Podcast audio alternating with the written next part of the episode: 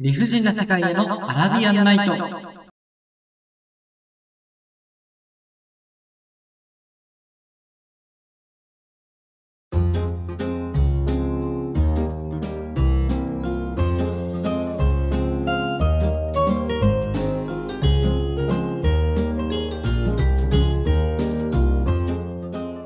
こんばんは。私があなたのシェヘラザード、サムです。今日もこの現代社会と戦い続けるあなたに、世の中に絶望してしまったあなたに送るフリートークポッドキャスト、理不尽な世界へのアラビアンナイト、通称人生、理不尽の人と世界の瀬といで人生ですね。本日は第68話でございます。社会に出る直前に休学した大学生が中二病スピリッツ全開で日常の理不尽を嘆きながらあなたの精神と時間の空白に落書きしますっていうところでね、声枯れたね。もう声枯れた理由がもう本当に情けない。情けなくって、あの、昨日ね、何度かこのポッドキャストでも話題に出している大学時代の、まあ大学、まあ今も大学生だけど、えっと、アルバイトで個別指導塾の塾講師をやってたんだけども、そのアルバイトの同期の男子2人と仲が良くて、未だにたまに会ったりするんだけど、そうそのうちの1人と昨日ちょっとゲームをしたんですよ。ね、どれぐらいかな？まあ3時間いかないぐらいゲームをしたんだけど、もうそれ、それで声枯れました。やっぱりさ、なんていうの？普段1日の会話の総量っていうのがもうゼロに等しいわけよ、私の場合は。で、えっと、まあ、たまにさ、こういう就活の面接なんかもあるけど、それって、まあ、長くて1時間とかなのね。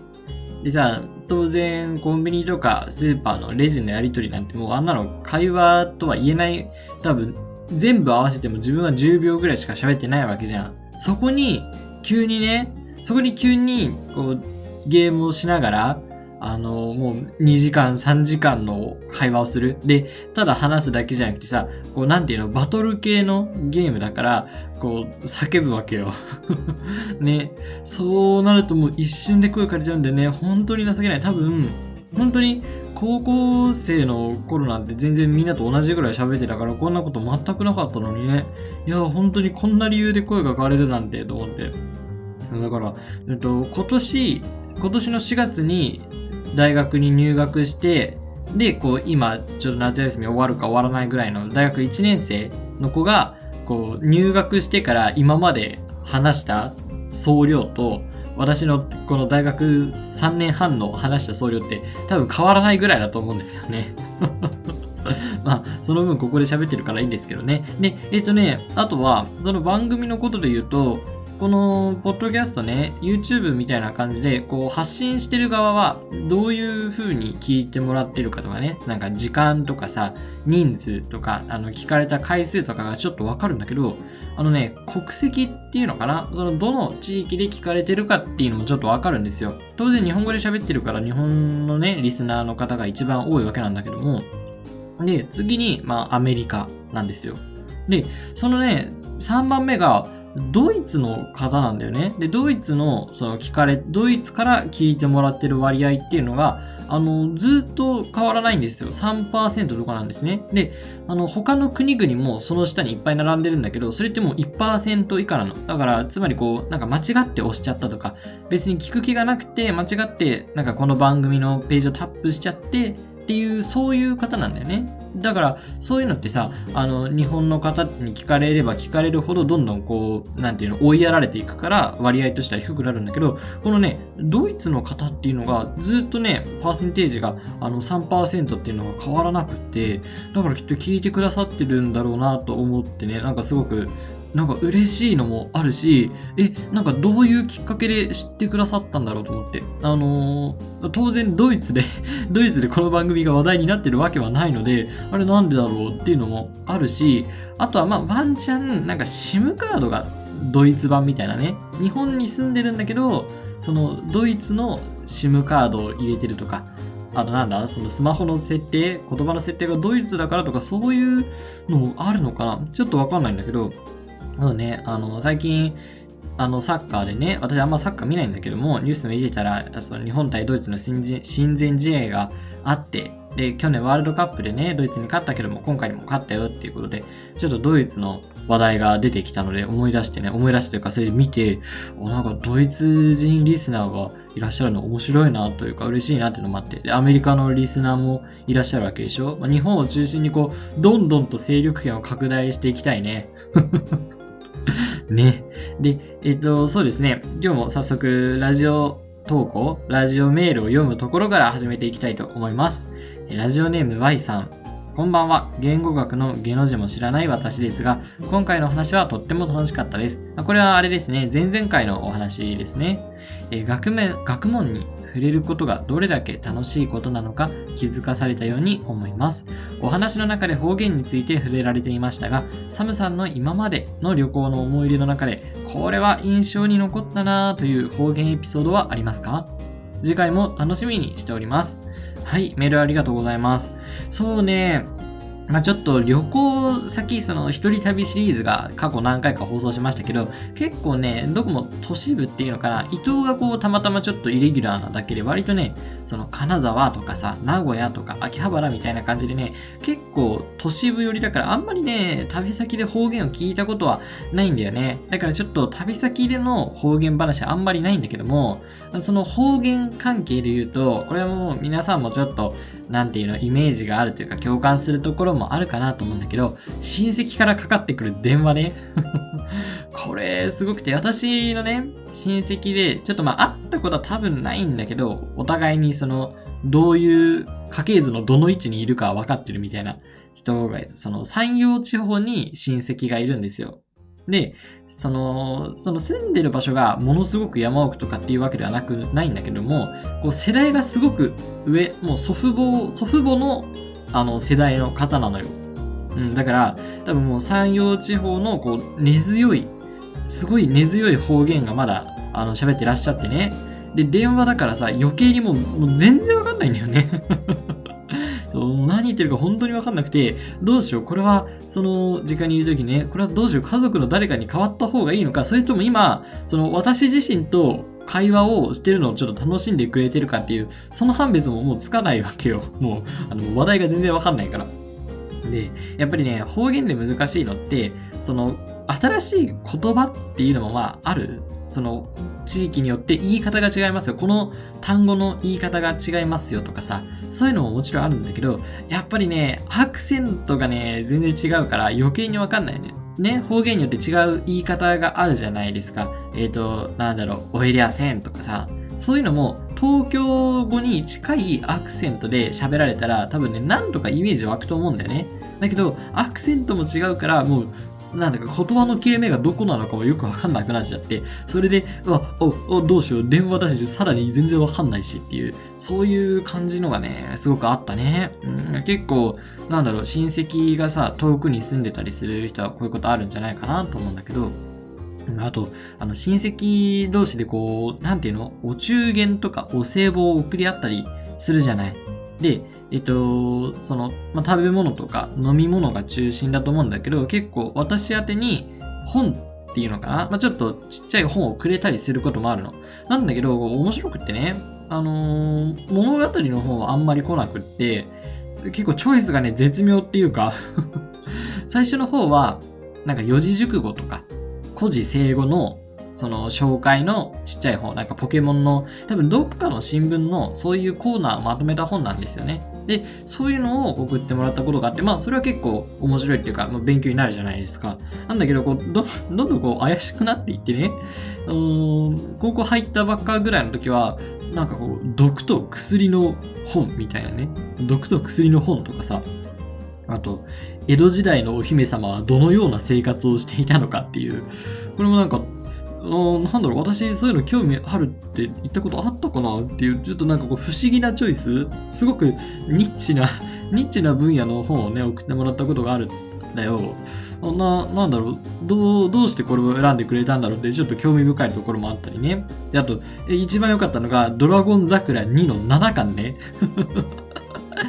ドラゴン桜2っていう、まあ、ドラゴン桜っていう結構有名なね、なんか受験の漫画があるんだけども、それの2の、ドラゴン桜2の7巻っていう、あなんていうのかな、漫画がさ、こう単行本で売られてて、こう続きになってるみたいな、そういうのをちょっと多分あんまり馴染みがなくって、だからその一冊で全部完結しちゃってるみたいな風に思ったんだろうね。だからそういうなんか、もうシーズン2のすごく微妙な一巻を送ってくれたことがあって、ここだけ、ここだけ見ても前後が全然わかんないからちょっと何もわからないっていう感じだったんだけどね。うん。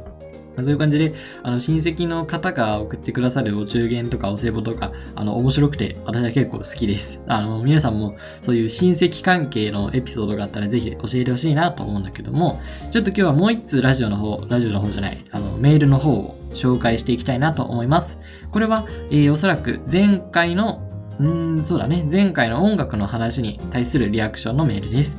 ラジオネーム Y さん、こんばんは。いつも楽しく視聴しています。感覚を相手に戦わなければいけない、いわゆる芸術的な側面を持つコンテンツは本当に難しいですね。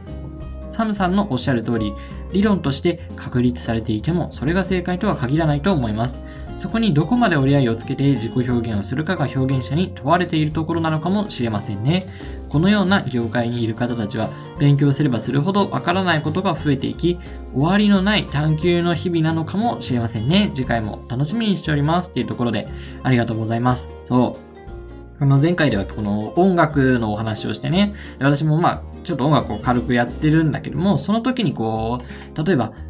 すでにね、コード進行がこういうコード進行だと人々はこういう気持ちになるとか、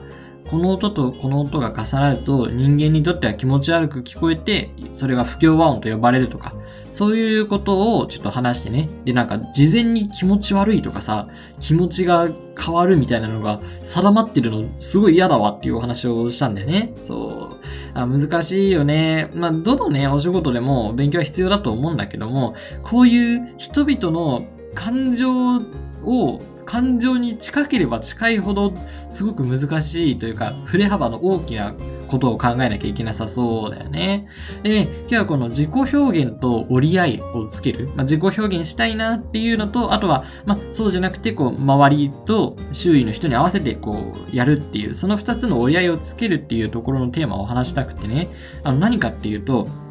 えっと、お笑い芸人のマジカルラブリーさんのね、えー、マジカルラブリーさんというコンビのお笑い芸人の方がいるんだけど、そのマジカルラブリーの野田クリスタルさんという方のセミナーみたいなね、トークイベントを見たんですよ。大阪仕事フィールド、働くターニングポイントっていう、まあ、キャリアについてのね、トークイベントがあって、で、これ結構私的にはなんかいいの見つけられたなと思うんだけど、まず見つけたきっかけっていうのが、こう、私も、まあ、日々ね、ネットという名の大海原で大公開をしてるわけなんだけども、まあ、ツイッターでたまたま見かけたと。で、えっと、その野田さんが、野田クリスタルさんが、こう、お仕事、自分の、そのお笑い芸人の下積み時代とか、そういうことについてお話ししますっていう、あの、回があってね。で、これ、野田さんだけの回じゃなくて、結構、こう、過去にも前後にいろんな人のそういう同じセミナーがあるのよ。結構著名、著名人の方っていうのかな誰々さんのイベントみたいなのが、こう、この1、2週間ぐらいかな、毎日行われてて、で、その、この日は野田さんの日っていう、そういう感じのイベントだったんだよね。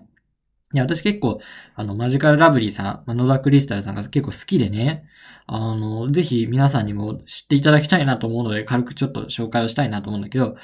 私がね、最初にこう、野田クリスタルさんを見たのが、一本グランプリだったんだよね。で、その一本グランプリの本戦に出てるんじゃなくて、なんかね、なんていうのこのバックアップメンバーみたいな、その、出演者の方が休んじゃった時に、こう、代理で出るみたいな、そういう枠に、ね、確か野田さんがいて、で、その、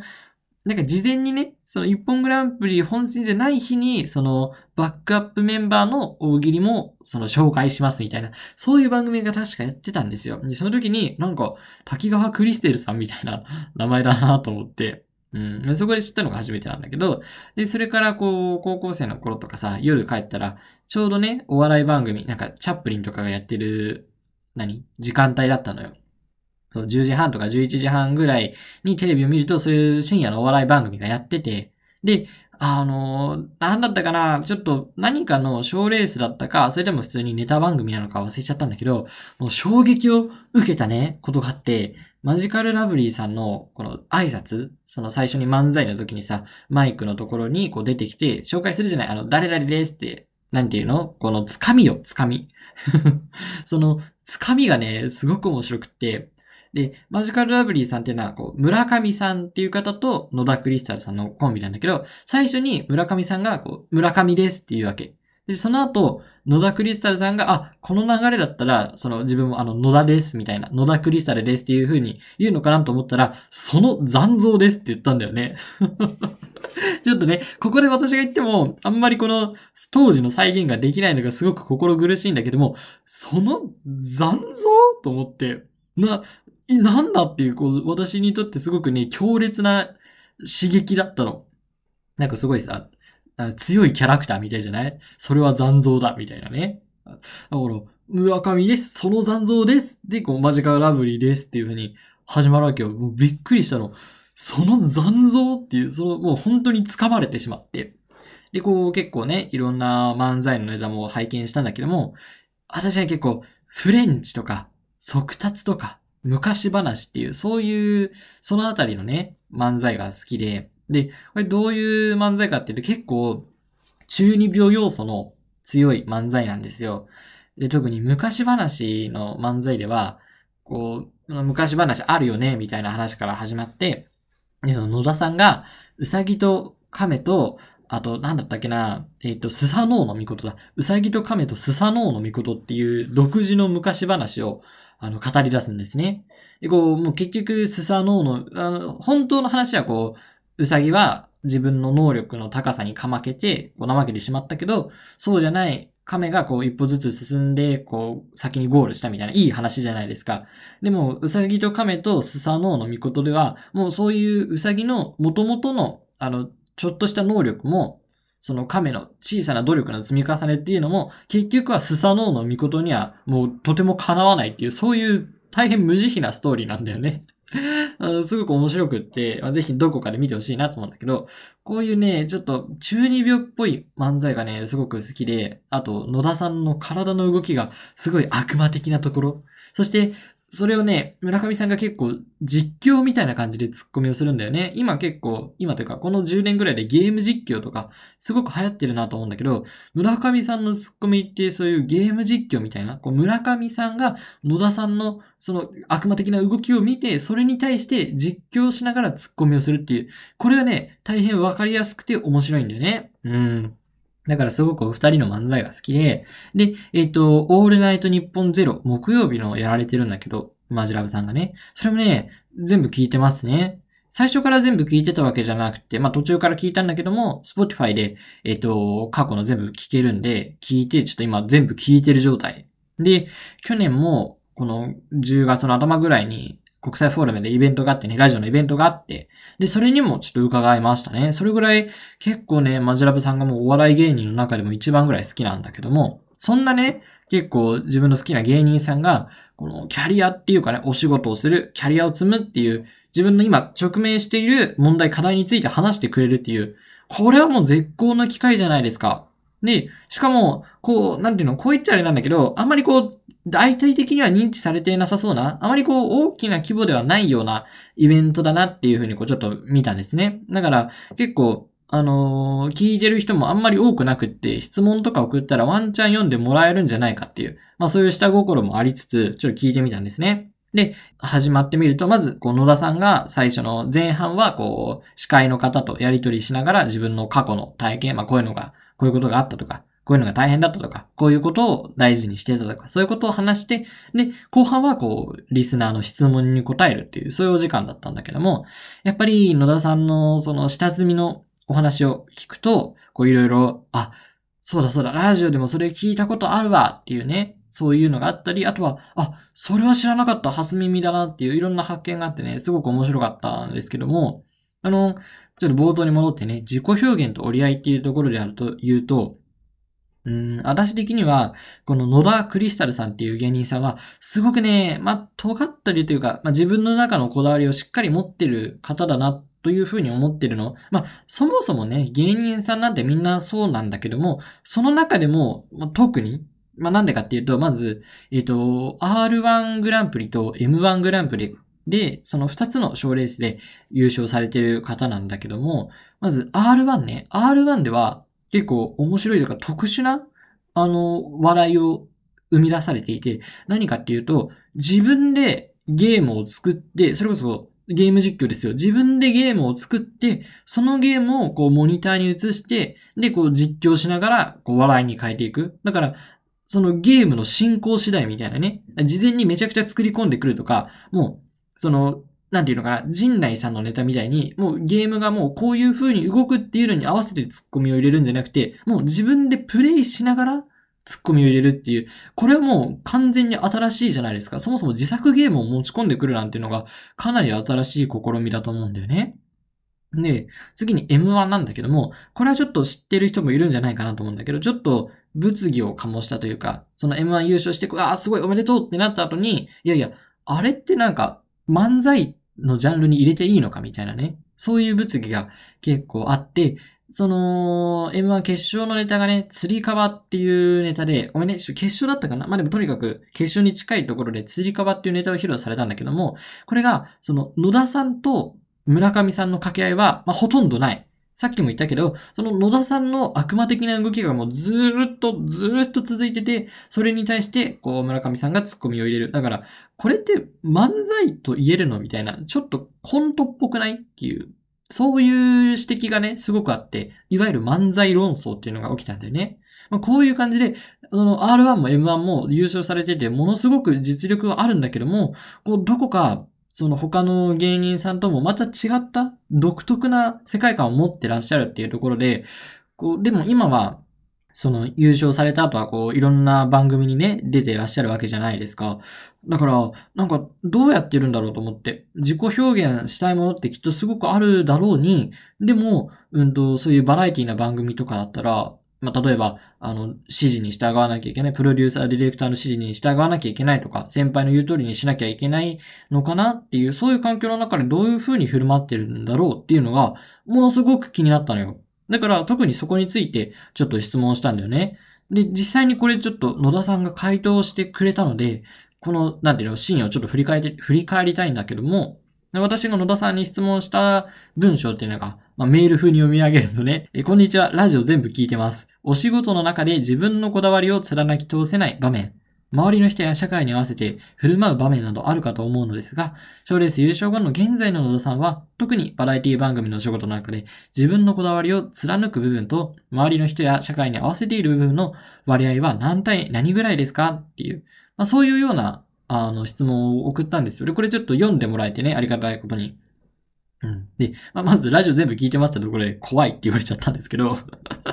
あ嬉しかったですね。で、えっ、ー、と、そのこだわりと、その合わせる部分、どういうところなんですかっていうのを司会の方と野田さんでこう話してくれたんだけど、野田さんが言うわけなんだよね。こう、まあ、正直もう、ほとんど自分のこだわりはバラエティ番組には持ち込んでない。もう0-10みたいな。ね、合わせてるのが10割ぐらいと言ってもまあ、過言じゃないようなことを言っててね。で、もし、その自分のこだわりを貫いて、バラエティ番組に臨むややりたいようにやるんだとしたら、例えば、ヒルナンデスの、たちが水曜かな？水曜レギュラーだと思うんですけど、ヒルナンデスのこのワイプで抜かれてる時に、もう足を上げたりとか、ずっと顔を横にしたりしてますっていう。そうやったら面白いと思ったから、こういうふうにやりましたっていうね。そういう態度でやると思うんですよ。でも、それはやらないと。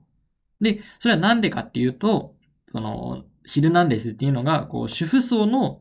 方が見るとか、こう、ゆったりとした雰囲気の中で楽しむ番組で、で、そういう大勢の人たちがそういう目的で作っているものだからっていうようなことを言っててね。あの、ごめんなさいね。野田さんの言葉そのままじゃないです。自分のこの解釈してちょっと言ってるんで、あの、だいぶね、野田さんの言った直接の言葉とはちょっと離れちゃうかもしれないんですけど、私の解釈はこうだよっていう話ね。で、そういう大勢の人が、まあ、テレビ番組ってそうですけど、テレビ番組って、もういろんなたくさんの演者だけじゃなくて、作成の方もね、めちゃくちゃいるじゃないですか、制作の方も。で、大勢の人が作る、そういった番組にも関わる、関わろうとするのであれば、そういった目的、作、作られたものの目的を理解して、こう一緒に頑張っていく方がかっこいいと。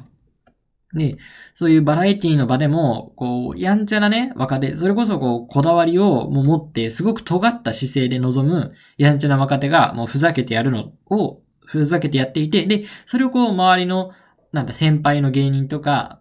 こう、制作者の方が諌めたりするっていう、それでちょっと、お、あ、面白いねっていう構図もあるんだけども、でもそういう構図を目の当たりにすると、やっぱり、諌めてる側が、こう、大人に見えるし、やんちゃする側っていうのは、やんちゃをして、それをこう、諌めてもらうっていう、そういう2ステップでお笑いになるから、で、それってこう、やんちゃ側としては、周りがいないとできないことをしてるわけじゃない。それでこう、まあ、ある種の敗北というか、まあ、そっちの方がこう、弱いことをやってるねっていう、そういうようなことをおっしゃってて、ああ、な、なるほどなと。確かに、そういう、周りありきで、こう、おふざけをするっていうのは、まあ、多少甘えというかね、そういうので面白い部分もあるんだけども、それをずっとやってたら、それは普通に周りに迷惑をかけて良くないわと。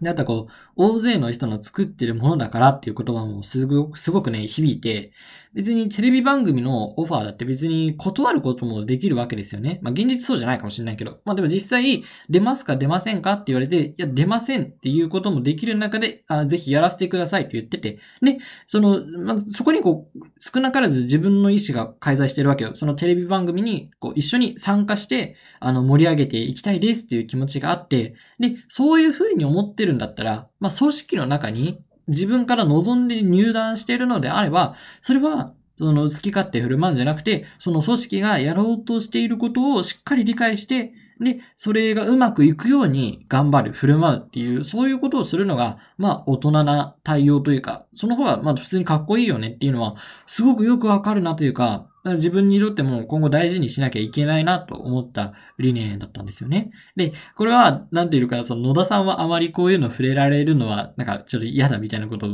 ラジオで言ってたんですけど、水曜日のダウンタウンっていう番組があってね、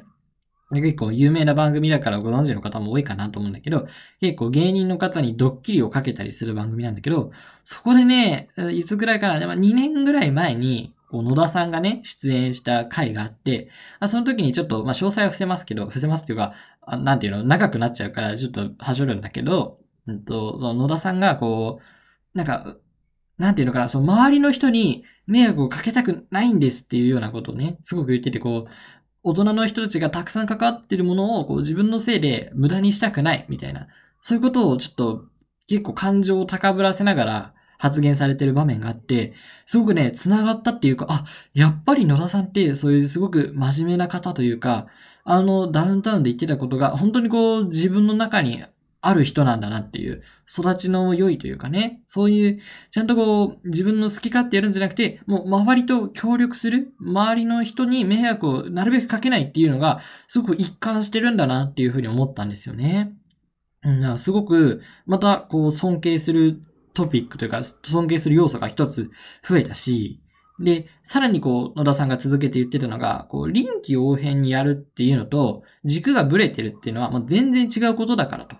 あのー、そのね、テレビでは、それこそヒルナンデスとか、そういうバラエティに出るときに、自分のこのなんか変人要素をちょっと抑えるっていうのは決して、その軸がブレブレなんじゃなくて、臨機応変に合わせてやってるんだよっていう、自分をカスタムしてやってるんだよっていう、そういうこと、そういうことなんだなって私も解釈して、で、その野田さん曰くね、もし、その昔のファンが、あ、野田さんなんかテレビに染まっちゃったねみたいな、ちょテレビに染まっちゃって、なんかちょっとつまんなくなっちゃったねって言ってきても、もうそれには耳を貸さないと。だってそれはもう全然評価のやり方が違うっていう風に言ってて、まあ、そうだよなと思って。確かに私自身臨機応変と軸がブレてるをちょっと、まあ、混在させちゃったところがあるから、そこは違うよね。そのブレてるっていうのはもう自分の大事にしてるものももう特会引っかえしちゃう。もう場面によって全然変わっちゃう。でも臨機応変ってそうじゃないよね。野田さんみたいにこう自分の中にあるものを大事にしながら、でもその行動はその都度変えていく、合わせていくっていう。それは確かに全然違うなと思った。で、じゃあ、その自分のこだわりの部分はどうなってるんだろうかっていうふうに思ったら、そこにもね、ちゃんと回答をいただいて、こう、自分のこだわりとか持ち味だよね。自分の持ち味を活かすっていうのは別の場所でやればいいと。まあ、大勢の人が関わってる場で全力で発揮するようなことではないと。で例えばこう、野田さんはね、そう、僕だったらそれは、まあ、前は漫才であって、で、今は特にこうゲーム作りの場で割と好き勝手やってるというか、そういうことをおっしゃってて、さっきも言ったように野田さんゲーム制作ができる方なんだけども、あの、まあ、ゲームもね、多少いろんな人が関わっているんだけども、こう、テレビ番組に比べて、まあ、自分の好き勝手にやっていいっていう体で、こう、任されているとか、そういう体で、は、あの、仕事しますっていう風になっているから、ゲーム作りの場面に関しては、まあ昔は漫才とかもそうだったと思うんだけど、こう自分のやりたいように、それこそ、もう、あの、他の人に迷惑をかけるかもとか、そういうことを、もう、ワンステップ外に置いた状態で自分の持ち味、こだわりっていうのをこう、存分に詰めていくっていう、そういうことを言ってて。で、実際こう、今、スイッチで野田さんのゲームが2作ぐらい出てるわけで、ちゃんと売れてるわけじゃないですか。で、こういうふうに自分の持ち味でちゃんと掴めば、もうしっかり頑張れば、これはもう王を取れるっていうね。自分のやりたいことでうまくいったっていう、そういう実績が伴うと。で、それがあるんだったら別に、まあ言い方あれだけど他で負けたっていいっていうか、他の場所でそのこだわりを抑える部分があったっていいじゃない。だから、そのこだわりとか持ち味をちゃんと発揮する場所をしっかり見つけて、そこでやろうっていうようなことをね、ちょっと私の解釈だいぶ入っちゃいましたけど、おっしゃっていて、なんかすごいこう、やっぱり尊敬するというかね、そのスイダーで見せた姿もそうだし、やっぱり、賞レースで2冠を取る、取るなら、取るほどのね、こう、ロジックというか、信念がちゃんと、やっぱりすごくあったなっていうのをね、ひしひしと感じたんですよね。うん、確かに、そのみんなのいる場所で、こう好き勝手やるっていうのは、まあ無責任なことじゃないですか。だから言われてみれば、そう自分も無責任な人はちょっと嫌いだなって思ったし、で、もうあんなにちょっと尖ってるなっていう感じの野田さんですら、これを受け入れていて、で、しかもそういった臨機応変な対応をしている野田さんを見て、今、実際私は野田さんのファンになってるわけでしょ？もう普通に全然循環として間違ってないじゃないですか。だから、あ、それでいいんだっていうふうに思いましたね。あとはやっぱり自分の持ち味を発揮できる場所っていうのを確認したいなと思っていて、確かに去年の、まあ、去年っていうか今までの就活っていうのはすごく自分のこう持ち味をなんとかお仕事で発揮しようっていうのをずっと思ってたんだけど、まあ、そうではなくって、それはちょっと別の場所で、それこそこういうポッドキャストみたいな場所でやって、お仕事では、なんていうか自分のできることとか、得意なこと、そのやりたいこともまあまあそうなんだけども、こういう風にやったら貢献できるなっていう、そういう要素の方に、こう、ウェイトを置いて、こう探すというか、見つけていった方が、キャリアを積んでいった方が、確かにいいんだろうなと思った。なぜなら、その会社に入るっていうのは、組織に入る、みんなと一緒に何かをやるっていうことだからね。あすごくそれで、やっぱりキャリアに関して、こうまた視野が一つ広がったし、で、逆にこう自分にとってそういう、本当はみんなの前ではちょっと抑えなきゃいけないところを出していいのは、こういうポッドキャストなどの、などの創作の場所だから、まあ、ちょっとこれからもね、頑張っていきたいなっていうふうに思ったんですよね。そう。だから、何度も言うけどさ、このポッドキャストも本気でこう伸ばしていきたい。もうランキングをめっちゃ上位にもう上げたいって思うんだったら、あんまりこういう雑談よりも、こう何かカテゴリーを絞って、それについてトークしていきます。それについて説明していきますっていう、そういうのやった方が絶対いいんだけども、でも、私はちょっと、これはなんていうの、失敗したって誰にも迷惑がかからないから、あえてそうじゃなくて、本当に自分のやりたい感じ、こう、深夜ラジオっぽい感じとか、アラビアンナイトっぽい感じをやりたいなと思ってるから、すごく今、ポッドキャストで自分がやってることも全然そのままでいいんだなっていう風にね、お仕事のところとプライベートのところで、どっちもね、学ぶところがあって、すごくね、良いお話、まあ1時間半ぐらいだったんですけど、すごくいいセミナーだったなっていうふうに思いました。他にもね、いろいろいいお話があったんですけども、さすがに全部は紹介しきれないので、ぜひね、あの、大阪仕事フィールドっていう、そういうウェブページで、アーカイブを多分申請すれば見れると思うんでね。ぜひ、野田さんのアーカイブをご覧になってください。まあ、アーカイブというか、残像だよね。あの、野田さんのセミナーの残像をぜひご覧になってください。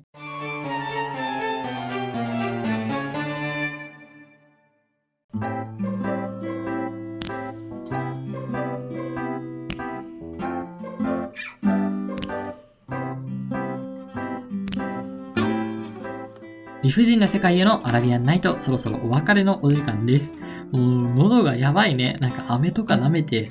舐めた後でやればよかったね。はい。さて、この番組では普通た感想や質問ですね。それとコーナーメールを募集しております。なんかね、そろそろ新しいコーナー作った方がいいかな。私コーナー作るの結構苦手なんだよね。もしこういうコーナーやってみたらっていうのもあったらぜひ送ってくださいね。概要欄に掲載している Google ホームから送ってください。